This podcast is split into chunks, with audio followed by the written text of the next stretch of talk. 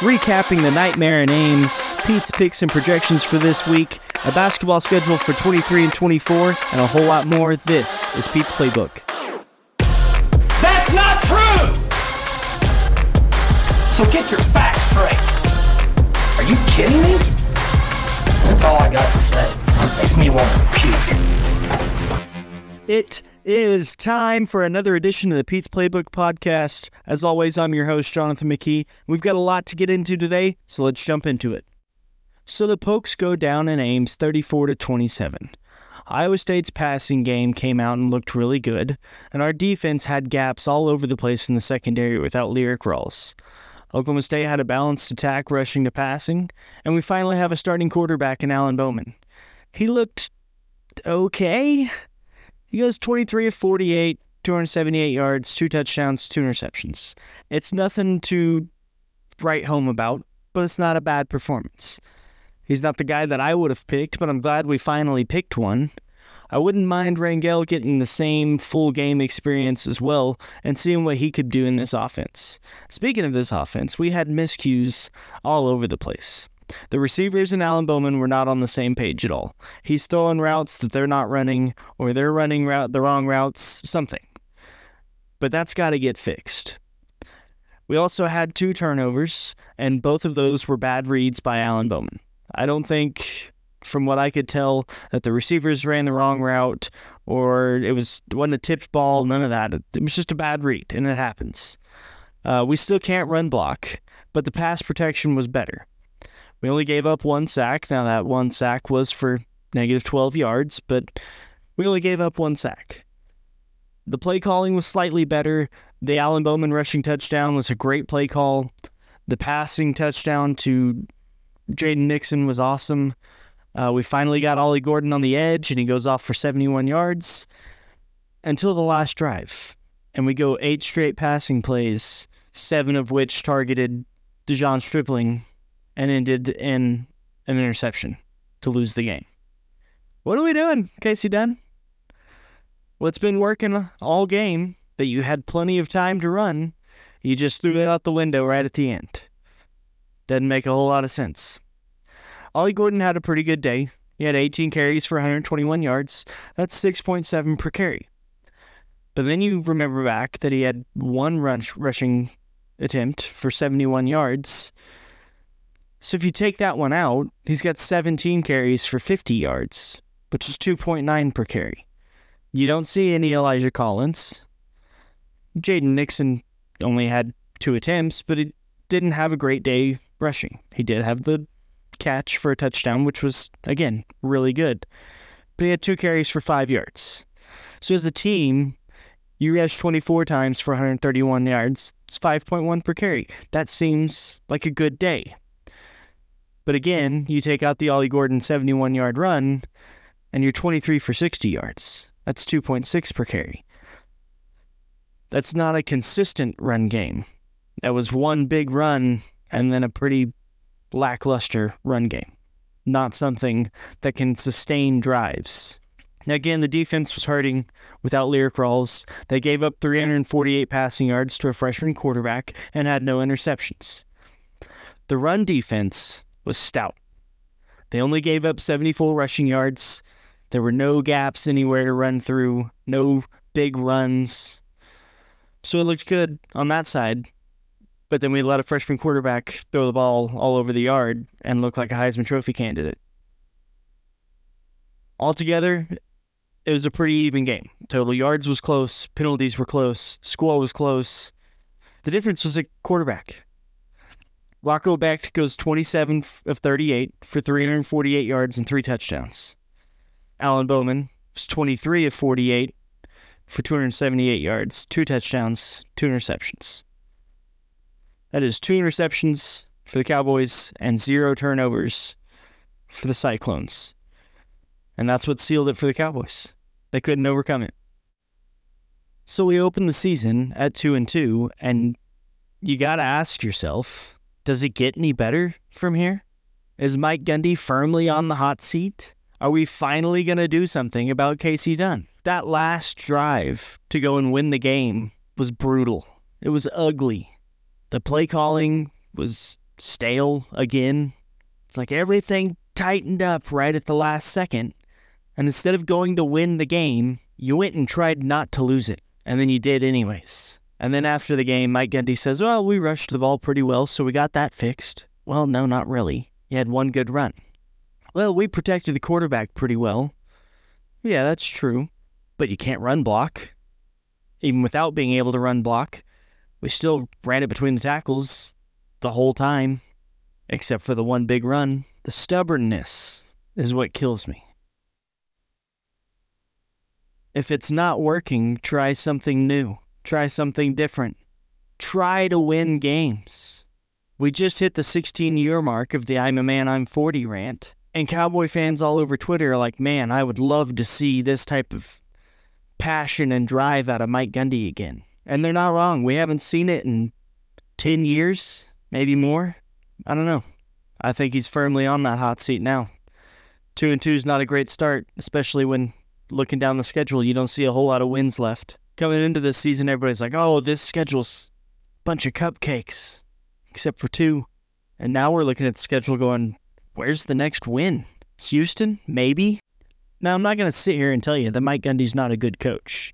He's a great coach.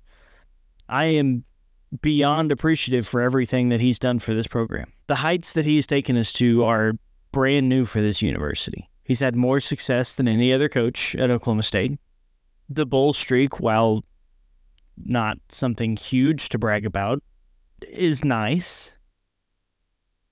And we've seen some really good teams. We've had some really good players.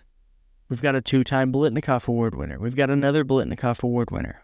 We've got a Heisman finalist. We've got guys in the N F L all over the place. But it just isn't working like it used to. And I don't know if the right answer is to fire Mike Gundy. But we got to try something, and we got to do it now, because realignment's not done. And Mike Gundy says he's not aware, not worried about it because we're, you know, we're a top thirty program in the nation.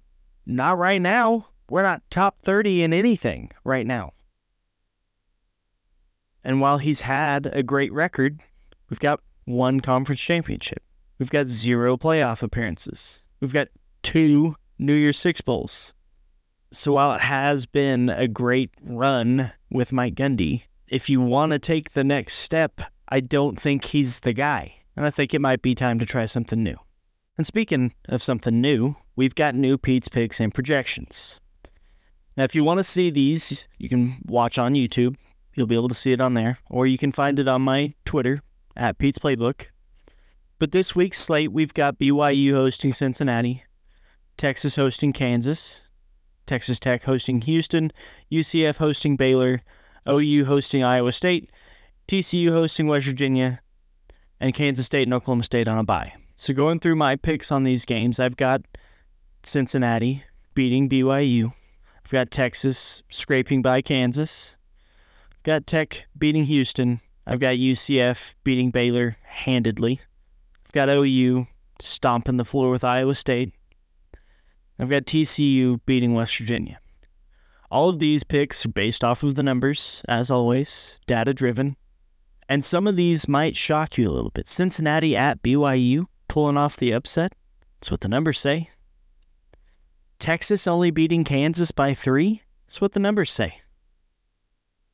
We'll just have to wait and see. Now, Pete's projections. Again, I took all of the rushing yards per game, passing yards per game, total yards per game, and points per game, as well as rushing yards allowed, passing yards allowed, total yards allowed, and points allowed for each team in the Big twelve. Ran it through the entire Big twelve schedule, and this is what it came out to. And some of it is surprising. So I used that to come up with wins and losses and then ranked them based off of that. And at one, the doomsday scenario is O U. The numbers have them going twelve and oh, nine and oh in conference. They also have the highest passing yards per game, the highest points per game, and the least amount of points allowed per game in the Big twelve. So you can kind of see how you, how it gets there. Surprise number one is Kansas State at two. The numbers have them going ten and two, eight and one in conference with a win over Texas. Kansas State allows the fewest rushing yards per game, so you can see how their defense would be a tough out for anybody. Number three is Texas. Solid team across the board, not leading in any stat, but not the worst in any stat, and pretty good at all of them. Texas at ten and two, seven and two in conference. Number three, tied at three with Texas, is U C F, also ten and two, seven and two in conference. They hold the best rushing yards per game average and the best total yards per game average. It's a very high-powered offense, and a defense that, again, gets timely stops. At number five, we've got Kansas, nine and three, six and three. This would be Kansas's best finish in the Big twelve in a very long time, maybe ever. And again, Kansas leads nor trails in any of the categories, but they're pretty solid at all of them. Tied at six, we've got Cincinnati and T C U, both eight and four, six and three. Both pretty average across the board in all of the stats. At eight, we've got B Y U. Now, B Y U has the worst rushing game in the Big twelve, but they only give up fifteen point seven points a game. They only allow ninety-nine point seven rushing yards a game. West Virginia at nine, six and six, four and five, has the worst passing yards per game in the conference, but they only give up twenty points, and they only allow ninety-three rushing yards.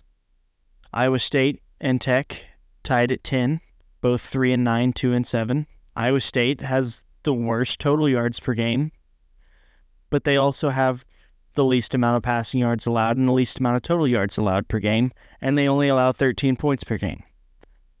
Tech, while not leading or trailing in any of those categories, they're average at everything, but slightly below average at everything. And then at twelve, you've got Oklahoma State, three and nine, one and eight in conference. Subpar at everything, but not the worst at anything. thirteen, you've got Baylor at two and ten, one and eight in conference. They score the least amount of points of any team in the Big twelve right now at twenty. They're also one of two teams that allows more points than they score on average. They allow twenty-three and they only score twenty. And then rounding out the bottom, you've got Houston, two and ten, oh and nine in conference, and they are the worst at rushing yards allowed, passing yards allowed, total yards allowed, and points allowed in the Big twelve. And you can see how having the worst defense across the board fares up against the rest of the Big twelve.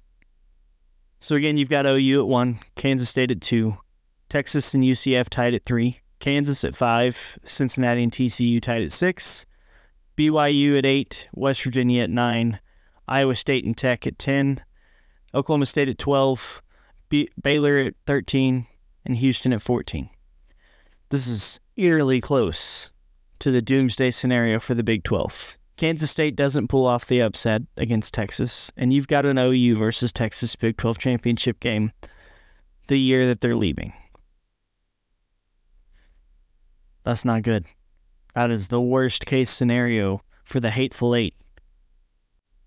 Now, a couple other interesting things to note here is the way that this is broken into quadrants. The top four teams are leading in a category or multiple categories.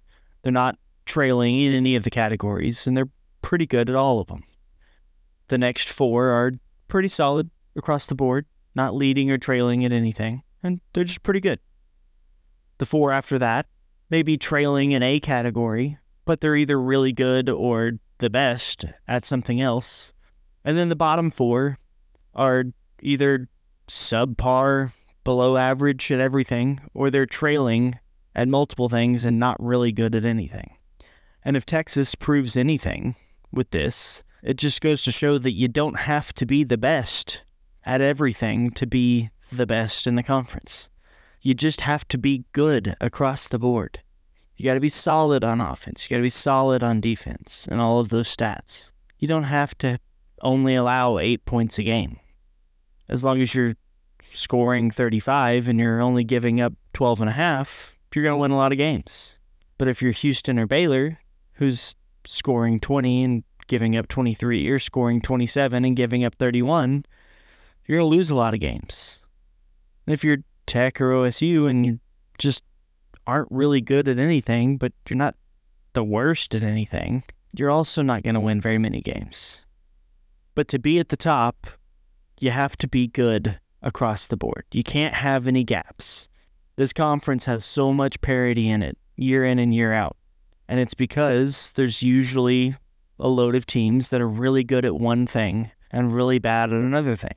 But this year, you've got four or five teams that are pretty good across the board. And that's where you see this gap where from from West Virginia at nine, who's six and six, the last team that's going to make a bowl game, to ten is three and nine.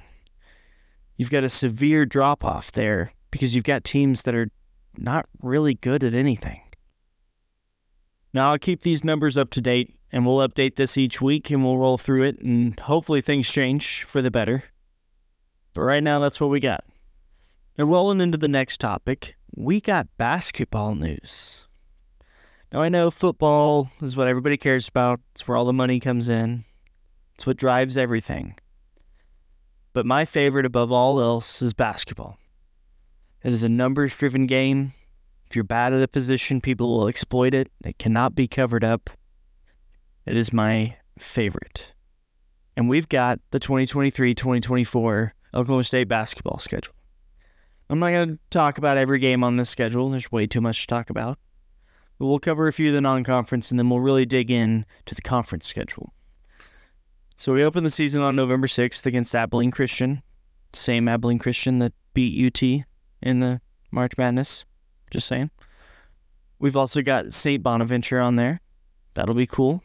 Playing in the playing in the Legends Classic again in Brooklyn. It'll be a nice homecoming for Mike Boynton. We've got Creighton in Gallagher-Iba on November thirtieth. And we've got O R U on December seventeenth in Gallagher-Iba. That'll be a good one. Now looking at the non or at the conference schedule, you open up at home against Baylor, and then on the road against Tech, on the road against Iowa State, at home against Kansas, on the road against Kansas State, and at home against T C U. Now, for those of you that don't remember last year, those five teams all finished in the top six of the conference last year. That is the top half of the conference, minus Texas. That is a tough open to the conference slate for Oklahoma State, especially with three of those on the road. Now, last year, O S U dropped both games to Baylor, but they beat Tech twice. They beat Iowa State twice. Dropped both games to Kansas and Kansas State, and they split with T C U. If you can make it out of those first one, two, three, four, five, six games with three wins, that's a solid start. If you drop all six, that's that's tough. But then after that, you've got West Virginia at home, you've got Kansas on the road, Kansas State at home, then you've got Houston at Houston. That It's a very tough game. Houston is a great program right now. That'll be a tough one to open up against the new teams. Then you've got at O U. Should be a win. You've got B Y U at home. That'll be cool. At Cincinnati. That's a tough one. O U at home. Should be a win. U C F at home. This is a U C F team that we did lose to last year. You've got U T in Austin. It's a tough place to win. You got Tech at home. And then you play at B Y U. So you're looking at this schedule, and every single one of these games, minus maybe the Bedlam games, maybe the B Y U games, but you look across the board here, and there's not a bad team on this schedule. Every single one of these teams in the Big twelve is so good at basketball. Now, the Big twelve has been the highest-rated conference in basketball for many years now, and I would expect that to continue with the additions of U C F, Cincinnati, and Houston. B Y U wasn't a huge boost, but they're not a bad program. So the conference slate for Oklahoma State is not going to be easy. It is going to be the same thing that it's been for the last few years. It's a slugfest, and a team that goes five hundred in conference will likely make it to March Madness. Wins are going to be hard to come by, though. None of these games are easy. And in a year where Mike Boynton's starting out kind of on the hot seat, we've been saying for years, oh, give him time. Oh, we had the N C double A sanctions, so, you know, you can't really count that. Let's give him a little more time. Just a little bit more time. We still had some, some residuals left. This is his team. These are his guys. There's no excuses. If you're going to win, now's the time to do it. But Oklahoma State's got a pretty good team. You got Nas Brown coming back, Bryce Thompson coming back. You bring in Eric Daly Junior You got Keon Williams coming back. You bring in Javon Small, Justin McBride, Brandon Garrison, Isaiah Miranda, and you've got John Michael Wright coming back. They've got players across the board on this team. Every single one of these guys was a highly touted recruit, and the recruiting class for next year is currently top ten.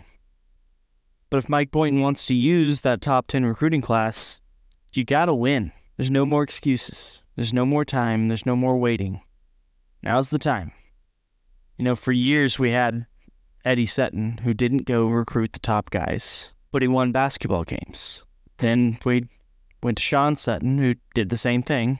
And then we went to Travis Ford, who recruited the lights out, but he couldn't win games.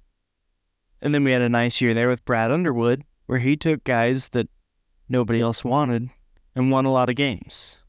Well, he leaves for Illinois, and we're left with Mike Boynton, and everybody loves him. He buys into the culture. He loves Stillwater. He's a good person. And he starts recruiting the lights out. And people are thinking, well, I mean, if he can coach, if he can win games, this could be the guy for a while. But he just hasn't won games. It's a, it's another Travis Ford. Great recruits, not winning games. So now's the time for Mike Boynton and company. Last year, this team did not shoot the ball very well. And I think that was mainly due to shot selection. So if you can turn around and have better shot selection and therefore better shooting percentage, if you can draw up plays to get guys open shots instead of whatever we were running last year, this team has the chance to be really good. I'm not going to make any predictions just yet. It's too early. I want to see a couple games before I do that. But all the pieces are there. You just got to go win games. And I really hope he does it because I like Mike, Mike Boynton. But we're in the business of winning, not just recruiting. But it's go time. Mike Gundy and company, they got some problems to figure out on the football field. They got a bye week to do it. And then they got Kansas State. We got new Pete's projections and picks. You can find those on Twitter. But it's time for Mike Boynton to start winning games. I know you got a tough conference slate ahead of you, but it's the Big twelve. It's where everybody wants to be playing basketball. It's time to start winning. So that's what we got for this week. If you like what you heard, tell your friends, tell your family. Give us a like, follow. If you want to see more content like this, or you want to find Pete's projections and picks, you can find me on Twitter at Pete's Playbook. You can find the podcast on all streaming platforms, Spotify, Apple, Amazon, Google, YouTube. We're everywhere now. Hopefully basketball can turn this athletic season around, or maybe football can figure it out. Who knows? But as always, go Pokes. And until next time, see ya.